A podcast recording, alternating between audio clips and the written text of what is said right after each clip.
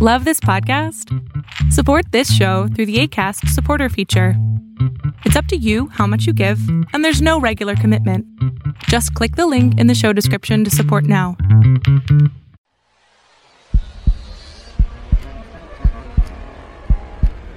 You're listening to The Horror Shots Podcast. Hello again, and welcome to another Horror Shots podcast with me, Casey.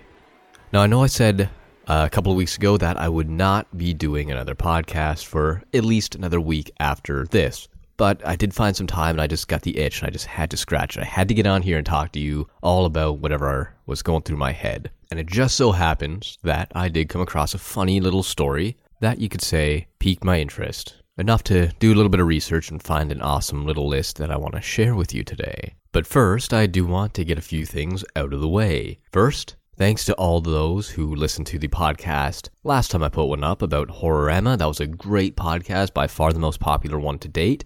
And I hope any new listeners do stick around and like what they heard, because I'm going to do some more of that, hopefully in the future. No timeline as of yet on when I'm going to get around to doing more interviews with people, but I'm always open. Can try to set up through Skype or Discord or something along those lines and get some recordings down. If you're interested, that is. I just got to figure out the logistics of it. Other than that, I really hope you did like it. I will be continuing on with a little bit more of our history look today, a more typical Horror Shots podcast, if you will. But I would like to share with you, again, my website. That's horror shots dot com. And while there, you can check out some pretty nifty photography. I just put a new setup featuring clowns. So who doesn't like a good creepy clown? Second, you can also subscribe to my newsletter, which is not spam. I send one out once a month, usually, or whenever I send out a new photography set that I want to share with you. Uh, you also get a free ebook for signing up. Don't forget, I am an author. I have written two complete novels, which you can check out on Amazon or, or just get the free one through my website, the e-version of Necromancy and Other Mystical Things. Don't forget to check out my Instagram and give me a follow at Horror Shots Photography or on Twitter at Horror Shots Pod. Either way, I send some updates through there every once in a while, and I do like to interact with anybody who wants to interact with me. Beyond that, I do have Patreon, so if you do feel like sparing a few bucks to help me out, to help keep the cast going and to get more pictures up on my website and, you know, share more content with you, that would always be grateful. That's Horror Shots on Patreon at patreon.com slash horror shots. It's pretty self-explanatory, but, you know, anybody who does want to spare some change once a month, I would gladly, gladly accept that and be super, super grateful. And you do get some pretty cool stuff out of it as well. But I've yammered on for like three minutes about nonsense now. So let's get into what brought me back to podcasting this week. I was going to take the week off, as I mentioned, because I'm just kind of burning out on work, creative projects, pretty much everything. Everything is kind of burning me out right now. So I thought I was going to take a couple of weeks off. But, you know, screw it. Here we are. And I was reading a story today about something called Mel's Hole. And no, it's not as dirty as you think it is, although there probably is a Mel out there with a dirty hole. Just saying. But this Mel's Hole in particular is a bottomless pit. I just happened to come across it, and I'm not going to do the full podcast on this, but this led me into what the topic of today is. And this hole is fascinating. It's apparently a crater of sorts, or a, a bottomless pit that was founded by a guy called Mel Waters. Now, who's Mel Waters? He was apparently a guy who found a hole on a bunch of property that he bought. Now, he's unsure about how deep this hole actually was, so he ran some tests, and they're quite remarkable. He dropped a fishing line with a weight on it down this hole, expecting to get, you know, a few thousand feet maximum, but it just kept going and going and going. And the reel, which was apparently an eighty thousand foot reel, ran out. The weight never slacked, meaning it never hit bottom, meaning it's technically a bottomless pit. Furthermore, he did other studies on this hole and found that it had a bunch of supernatural properties. A neighbor allegedly threw a dog carcass down the hole one day. His dog died, and he didn't know what to do with it, so he asked Mel Waters if he could just use the hole to dispose of the dog. And so he did. And a couple of days later, what happened? Well, he found the dog running around the woods near his house, alive and well. He didn't capture it, but he just saw it run by, equipped with a collar and all. That's a pretty creepy story.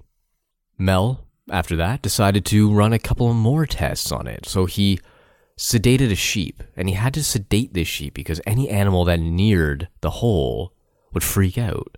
His own dogs wouldn't go near it. They would dig in and just fight tooth and nail to not go near this bottomless pit, this black hole on his property.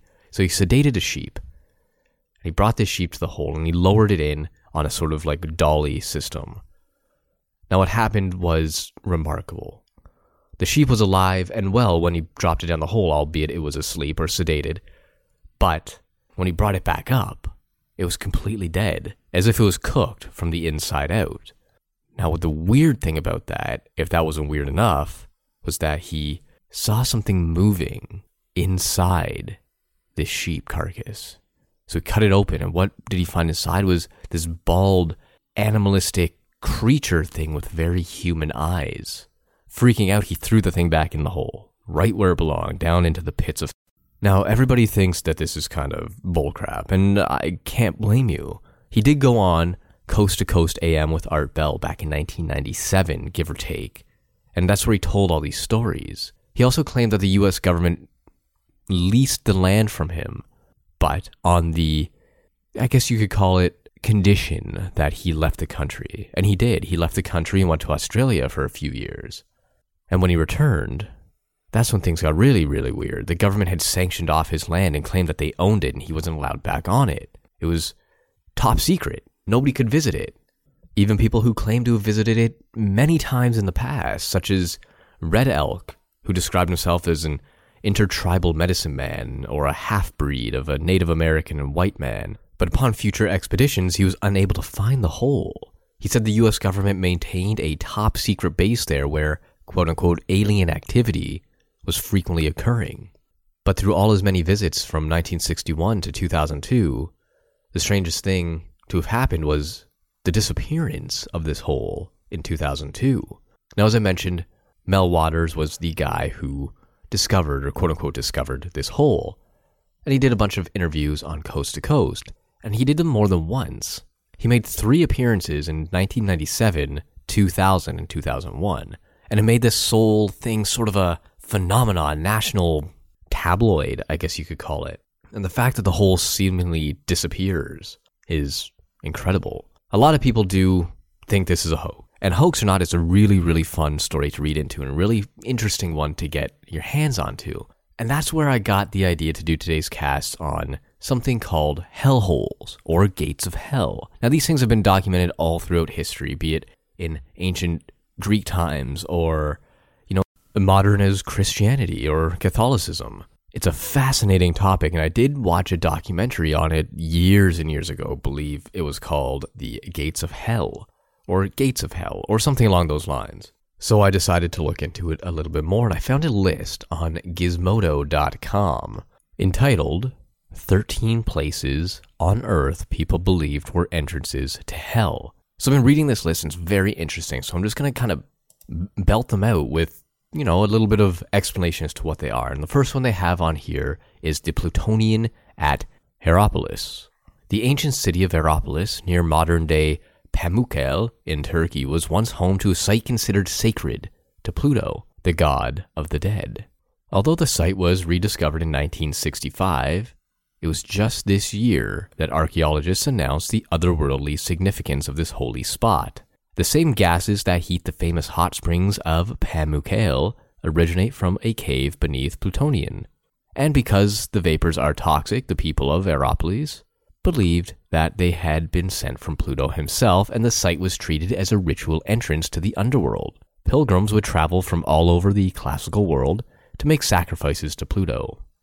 Animals led into the cave would drop dead from the toxic fumes, while acolytes of Pluto would prove their devotion to the god by entering the cave and emerging alive. And that was possibly thanks in part to their knowledge of pockets of breathable air within the cave. Next up on the list, we have Fengdu, China. The two thousand year old city of ghosts located in Chongqing municipality has long been thought to be the place of the dead stopped on their way to the afterlife, though it seemed to have gotten this reputation in a roundabout way. A legend from the Han Dynasty tells of two imperial officials, Wang Fangping and Yin Changsheng, who forsook the court life to practice Taoism in Fengdu and became immortal. Their names combined sounded like King of Hell, and so Ming Shan, the hill that overlooks Fengdu, became known as the abode of Tianzi, the King of Hell. The city is filled with Buddhist and Taoist temples, said to be filled with immortal spirits that judge and torment the dead. A freshly dead soul, it was said, must first cross the bridges of helplessness to have their virtue judged, then face the mirror of retribution at the ghost-torturing pass and either become immediately reincarnated or face a series of torments before reaching the wheel of rebirth. Living visitors can reach the city by boat. The lower portion was flooded after the construction of the Three Gorges Dam along the Yangtze River, and walk the bridges, face the demons who guard the spirit world, view sometimes gruesome dioramas of the afterlife, and gaze upon the one hundred thirty-eight meter high statue of the Ghost King, the largest sculpture carved into a rock. While Fengdu is centuries old, some of its symbolic structures were created rather frequently. For example, the last glance at Home Tower, the final site of ghosts will see of the living world, was constructed in nineteen eighty-five. Next up, we have the Masaya Volcano.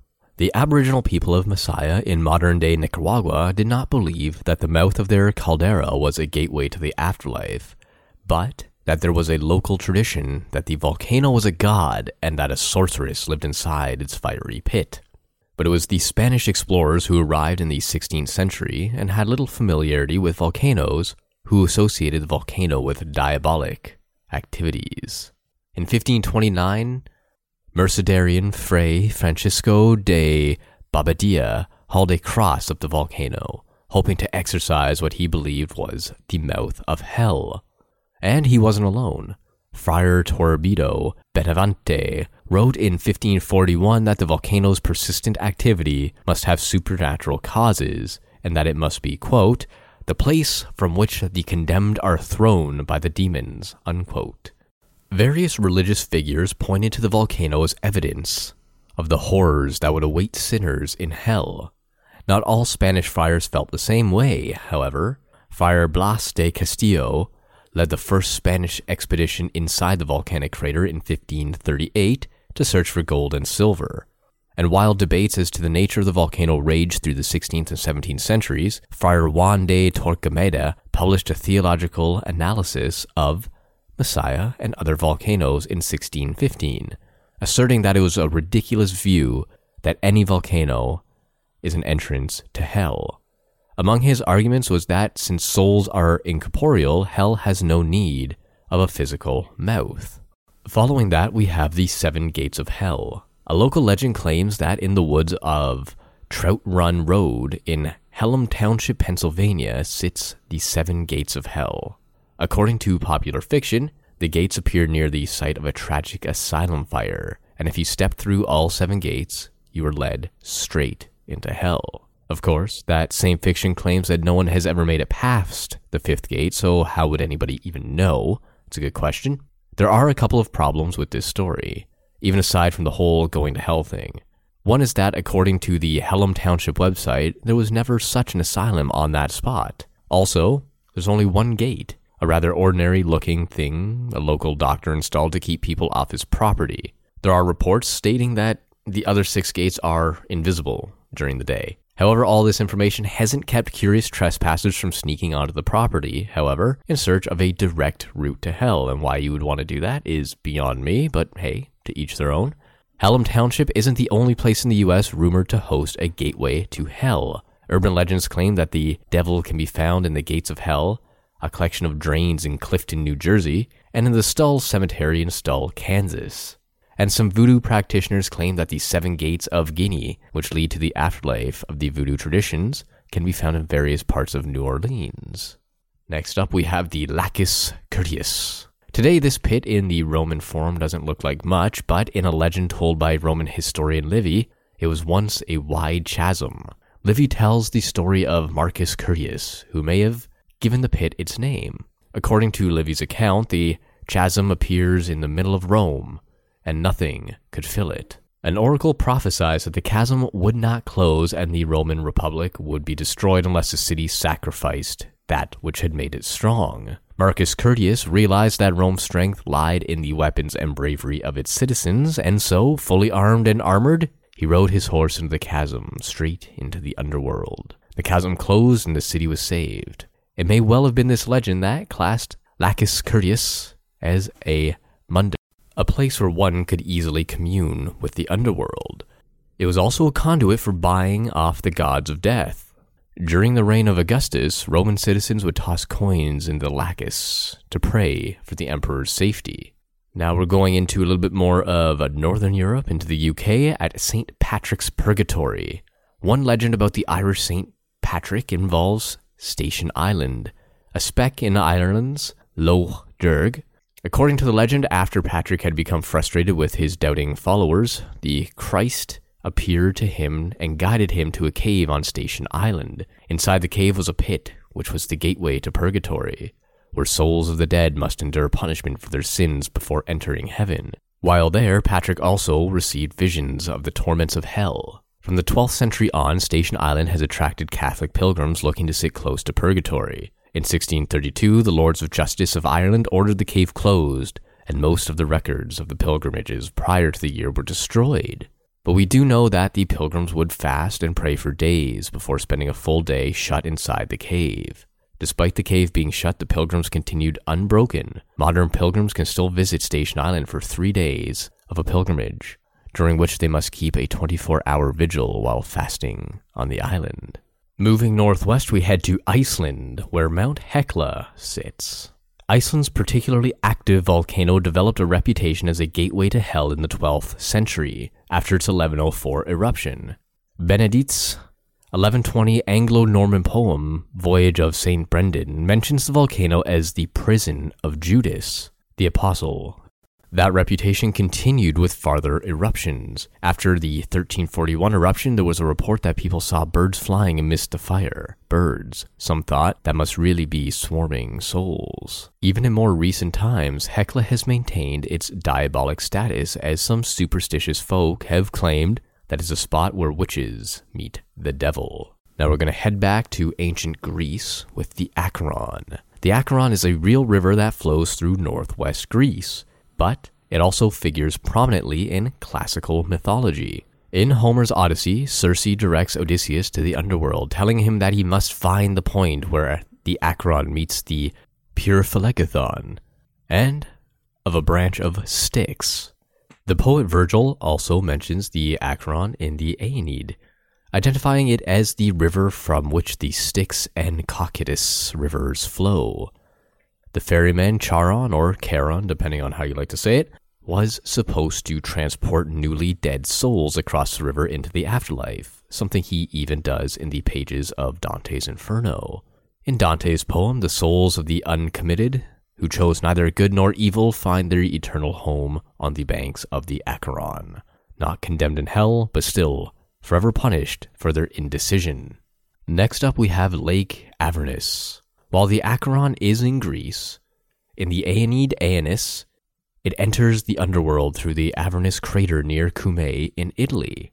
The crater lake was sacred to the Cumaean Sibyl, and according to myth, she could lead a living traveler into the underworld. Its name offers some hints as to why it might have been deemed such a deadly portal. Avernus comes from the Greek word meaning birdless, which links to the belief that birds flying over the lake would die due to the toxic fumes the lake emitted. It's unclear how much truth there is to this belief. In modern times, birds are quite happy to fly in and around the lake. Cape Metapan. If you don't want to deal with Charon, the ferryman, you could enter the classical underworld of Tartarus through the back door. In Book ten of Ovid's Metamorphoses, Orpheus enters the underworld not via Acheron, but reached the river Styx through the gate of Tanarus, located in Cape Tanaron, also known as Cape Tenero or Cape Metapan. on the southernmost tip of Greece, on the Peloponnese. The Mayan cenotes. The Maya certainly had the most picturesque entrances to the underworld. These natural underground waterways located in Mexico and Central America were thought to be the home of the rain god Chac, and portals to Xibala. Caves were often seen as gateways to the afterlife in the Mayan worldview, literal passageways between the living and the world above and the realm below. Archaeologists have found Mayan temples and human remains in the cenotes of the Yucatan Peninsula, a possible legendary site of Xibala, while other traditions put the entrance in Coban, Guatemala, or Acton, Tunachil, Muknal in Belize. These days, the cenotes are seen more as a tourist destination than the entrance to the mythical place of fear. Mount Asore. The Europeans were hardly the only folks to believe that volcanoes marked the entrance to the underworld. The Mount Asore region, filled with volcanic cauldrons located in the remote Shimakita Peninsula of Japan's Honshu Island, is literally named Fear Mountain. And with its barren gray landscape, bubbling waters, and persistent smell of sulfur, it's easy to see how it got its macabre reputation. Like Acheron and the river Styx, the Sanzu River, which runs through the region, is said to be a spot souls must cross to pass into the afterlife. Now last but not least, we have Huska Castle. According to folklore, Huska Castle, located in Baltice, north of Prague in the Czech Republic, is built over a bottomless hole that leads to hell. One legend claims that in the thirteenth century, King Ottokar the Second of Bohemia offered a pardon to any condemned prisoner who consented to be lowered into the pit and report what he saw. The first prisoner lasted only a few seconds before he began screaming. When he was pulled back up, the story goes, his hair had turned white, and it seemed he'd aged thirty years. And he babbled incoherently about half-human creatures who flapped through the darkness of grotesque wings. The castle is built, likely on Ottokar the Second's orders, over this supposed hellhole, without proper fortifications, a water source, or kitchens. The myth asserts that this was because the castle was meant not for human habitation, but to capture demons. The chapel was supposed to be the actual portion of the fortress erected directly over the gates of hell. The fortress was, however, used as an administrative building, and has been used as an aristocratic residence at various points in history, and was renovated and expanded during the Renaissance. The castle's current owners trade on the building's hellish reputation, setting it up as a spooky tourist attraction. So that brings us to the end of the Hell Gates, or the Gates of Hell, or the Hell Mouths, whatever you want to call it. Very interesting look at what people used to believe when they couldn't explain something. Nowadays, most of these things are written off, and we have explanations for why animals would die, or birds avoided it, or people would just not go near these things. The last one in the Czech Republic reminded me a lot of Mel's Hole. Maybe that's where he got his idea, if it was, after all, a hoax. It's hard to say, as that hole apparently no longer exists, but it'd be super interesting to find out if it actually did, if there's any documentation out there somewhere. Maybe there's a picture, maybe this Mel guy took a picture, but it's even up for debate if Mel even actually existed. There's no paperwork, there's no deed or anything that suggests he ever owned any land in that area. Nobody by the name of Mel Waters has ever filed taxes or registered their business or property in the state of Washington. So it's all very fishy. Could have just been some guy pulling a prank before the internet really became a thing. But that does bring me to the end of this, as I mentioned before. It's kind of a surprise episode, so I hope you really liked it. I was kind of on a whim, so it wasn't super well researched, but I think it was pretty good nonetheless. And I hope you guys enjoyed it. As always, contact me anywhere you like. On my website, Facebook, Instagram, Twitter, wherever. If you really want to give me an idea or talk some spooky, I'm always down for some spooky talk, especially if you want to share your stories. So until next time, keep an eye out for just a little hole in the ground. Who knows? Maybe it'll lead straight to hell.